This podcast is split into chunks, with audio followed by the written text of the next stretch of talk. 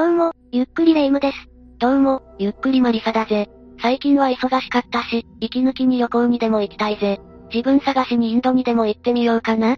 マリサにしては、ステレオタイプなこと言ってるわね。マリサは、海外旅行をしたことってあったかしら？いや、これが初めてだぜ。なら、国内旅行をおすすめするわ。場所にもよるけど、日本人の海外旅行には危険がつきまとわよ。そ、そうなのか？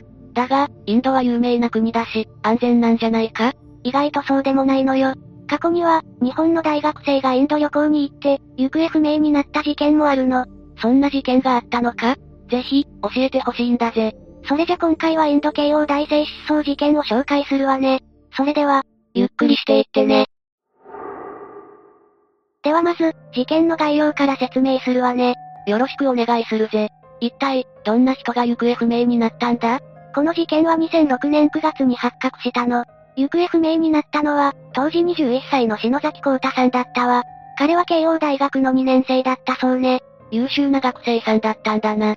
見るからに高青年って感じがするぜ。この男性がインド旅行に行ったのか？ええしかも一人でね。そして、インド到着から数日後に行方不明になってしまったのよ。おいおい、何があったんだ？インド到着から篠崎さんは観光名所を巡っていたわ。そしてタージマハルなどが有名なアグラに行ったのを最後に消息を絶ったのよ。どうやら、その辺りで事件に巻き込まれたと見られているわね。観光名所のある場所で行方不明になるとは、恐ろしいぜ。それで、篠崎さんは発見されたのか？それは後から説明するわ。まずは篠崎さんの足取りを紹介するわね。わ、わかったぜ。篠崎さんは9月2日の夕方、成田空港で飛行機に乗ったわ。利用したのは、キャセイパシフィック航空だったそうね。篠崎さんは香港を経由して、9月3日の夜中にデリー空港に到着したわ。午前2時前には、この空港でインドへの入国手続きをしているわ。おいおい、随分と遅い時間の到着じゃないか。男性だとしても、見知らぬ国の深夜は危ないんじゃないか？それもそうね。でも、次に篠崎さんが目撃されたのは、ニューデリー駅のドリンクスタンドよ。夜のうちは無事だったんだな。で、そこで何かあったのか？ええある旅行代理店の客引きが篠崎さんに声をかけたの。ゴールマークとベースとオーバーシーズツアーズ。という、現地の旅行代理店だったようね。事前にガイドを予約していたとかじゃなかったんだな。現地の旅行代理店ってどうしても怪しい感じがするが、大丈夫だったのか？篠崎さんはこの客引きとの交渉の末、2万400インドルピーを支払ったわ。インドルピーと言われても、相場がわからないぜ。当時の日本円で言うなら5万4千円ね。それが高いのか安いのか、よくわからないぜ。高いと考えていいでしょうね。そもそも、インドの旅行代理店で調べると、注意喚起のサイトがたくさん出るわ。どうも、ぼったくりを仕掛けてくるようね。じゃあ、篠崎さんはぼったくりされてしまったわけか。だが、どんなサービスと引き換えにお金を払ったんだ？ガイドと運転手付きで、15日間で各所を回るツアーだったわ。ジャイプル、アグラ、バラナシ、カルカッタを回る内容だったそうね。ぼったくりかもしれないが、一応内容は充実してるのか。ガイドと運転手もついているなら、ひとまずは道に迷う危険もないぜ。篠崎さんもそう思ったんでしょうね。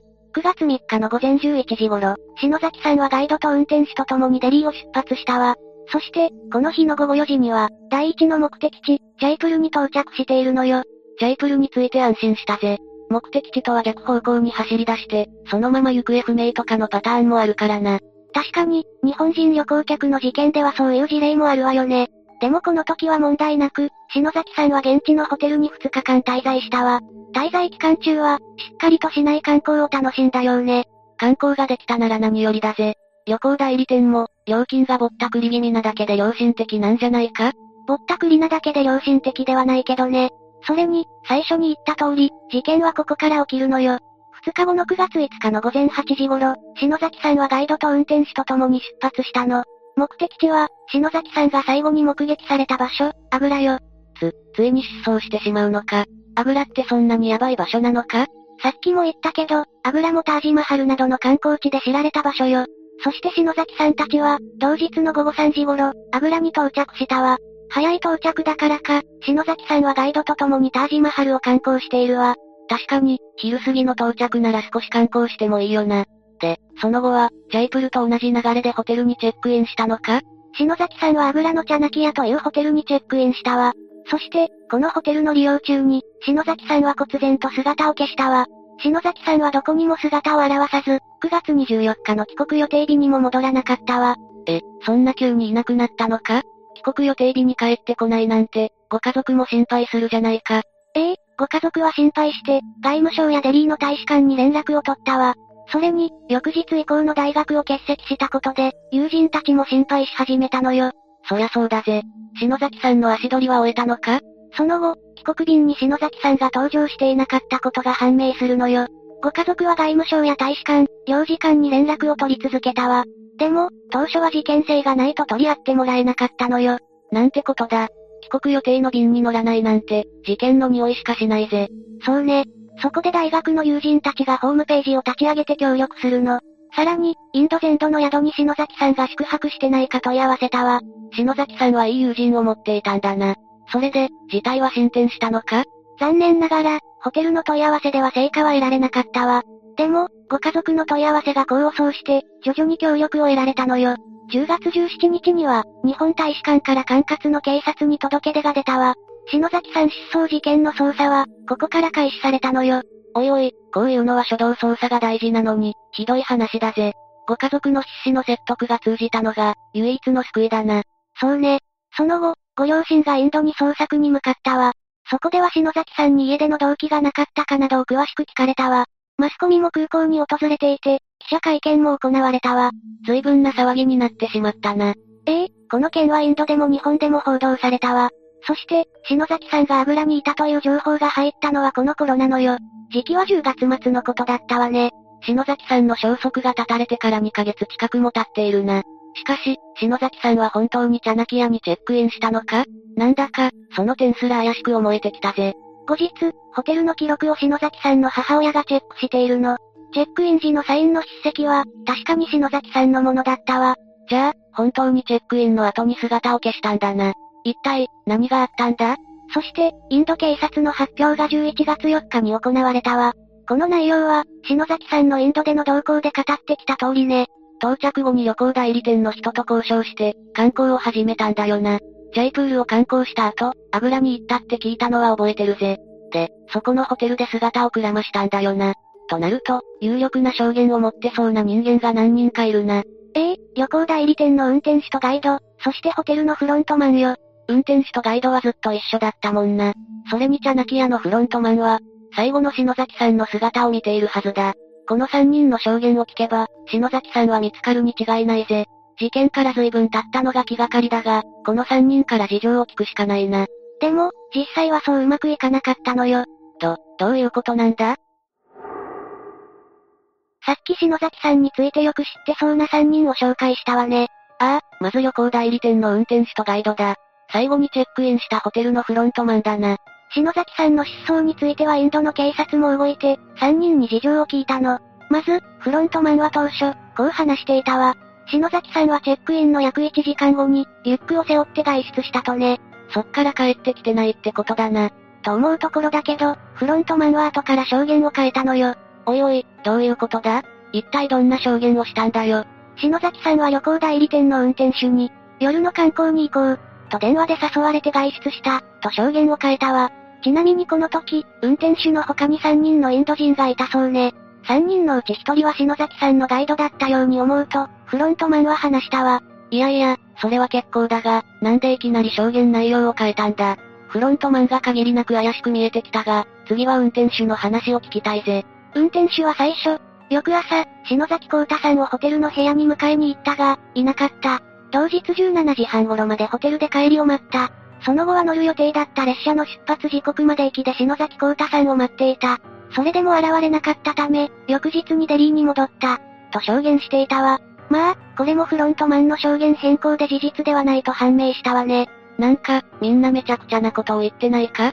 こうまで嘘をつかれると、全員が怪しく思えてくるぜ。インド警察も痺れを切らしたのかもしれないわ。運転手とフロントマンに対して、ナルコティックテストを行ったの。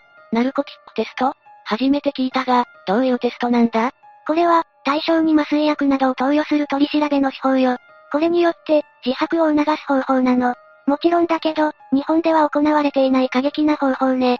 た、確かに薬物は過激だぜ。だが、手がかりが何もない状況においては心強いな。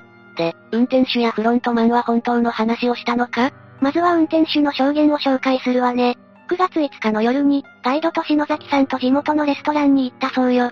その後、篠崎さんとガイドはサイクル力車で出て行ったそうね。運転手は、その後に篠崎さんがどうなったのかは知らないそうよ。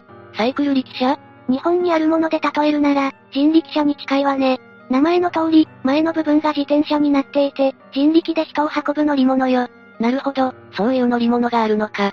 それで、次はホテルのフロントマンの証言だよな。そっちはどうだったんだ？フロントマンの証言は、篠崎さんのバッグからお金を盗んだ。その後、筆跡を真似てチェックアウトカードにサインした。